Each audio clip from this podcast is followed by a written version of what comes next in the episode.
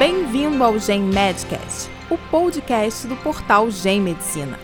O objetivo do Gen Medcast é difundir informações e experiências que auxiliem na prática da medicina, com entrevistas, análise de artigos científicos, discussão de casos clínicos e highlights de congressos.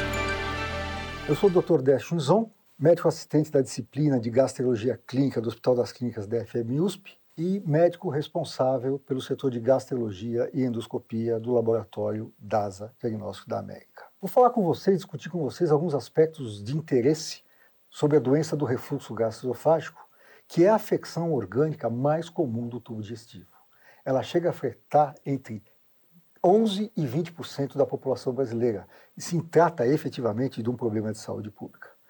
É uma doença multifatorial em sua fisiopatologia, existem aspectos extremamente importantes, mas ela é uma doença de base motora. Existem alguns aspectos também extremamente interessantes em relação à sua epidemiologia, que é o aumento com o decorrer da idade e principalmente a sua relação direta com a obesidade. Vários uh, são os métodos diagnósticos para a doença do refluxo. O mais importante, indubitavelmente, é a anamnese conversar com o indivíduo, procurar saber se os indivíduos têm sintomas típicos, como pirose e regurgitação, ou sintomas atípicos, como laringite, tosse, rouquidão e assim por diante. Além do diagnóstico clínico, nós temos a propedêutica armada e a endoscopia digestiva, embora a sua sensibilidade não seja alta, por sua frequência que nós temos aqui no nosso meio, nós temos em qualquer meio, nós temos a, a, a endoscopia disponível, ele é considerado o exame de eleição de primeira escolha eh, no diagnóstico na propedêutica armada da doença do refluxo gastroesofágico. Salienta-se que, que a endoscopia ela é mandatória quando o indivíduo tem qualquer sinal de alarme, do tipo disfagia, odinofagia, anemia, melena, emagrecimento ou então sintomas noturnos da doença do refluxo. Quando a gente faz o diagnóstico da doença do refluxo, nós dividimos ela fundamentalmente em dois fenótipos. A forma não erosiva, que é a forma mais frequente da doença, entre 60% até 70%, e a forma erosiva, que ocorre entre 40% e 30% dos indivíduos. Além da endoscopia, outros métodos diagnósticos estão disponíveis, como a pH-metria e, mais recentemente, a impedância pH-metria, que é um exame muito mais completo que a pH-metria, porque a pH-metria ela só avalia o refluxo ácido. Já a impedância pH-metria, ela avalia, além do refluxo ácido, o refluxo fracamente ácido, o refluxo não ácido e o tipo de refluxo, se ele é líquido, gasoso e a sua extensão, se ele é proximal, se ele é médio, se ele é distal e assim por diante.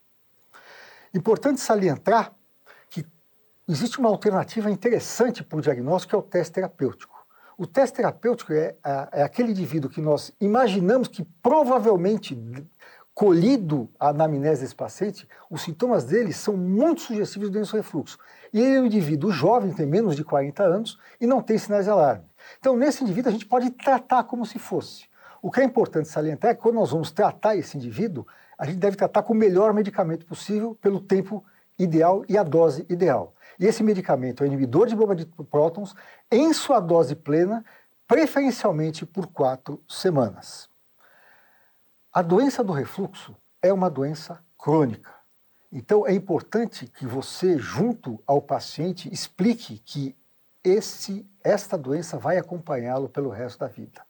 Pode acontecer de ter recidivas frequentes ou recidivas tardias, mas efetivamente as medidas comportamentais de tratamento, que nós agora vamos conversar um pouco sobre tratamento, as medidas comportamentais, principalmente não deitar depois que come, perder peso, evitar refeições maiores, são importantes, deve acompanhar esse indivíduo.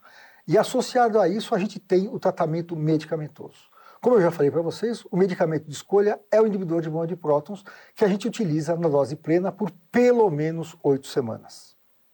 Ao termo de oito semanas, ou eventualmente 12 semanas, como nós estamos tratando de uma doença crônica recidivante, esse paciente pode ter a necessidade de tratamento de manutenção. O tratamento de manutenção pode ser somente as medidas comportamentais ou, eventualmente, as medidas comportamentais associadas a medicamentos. Que medicamento ainda assim é o inibidor de bomba de prótons. Mas o importante é que nós consigamos detectar qual é a menor dose na qual o indivíduo se sente aliviado dos sintomas e, se ele tiver lesão, que essa lesão se mantenha cicatrizada pelo maior tempo possível. Então, de um modo geral, essas são as orientações básicas que gente, nós temos que uh, observar em relação ao nosso paciente portador de doença do refluxo gastroesofágico. Muito obrigado pela atenção. Você ouviu o Gen Medcast. Acompanhe nossa página para ficar por dentro das novidades. Até o próximo podcast.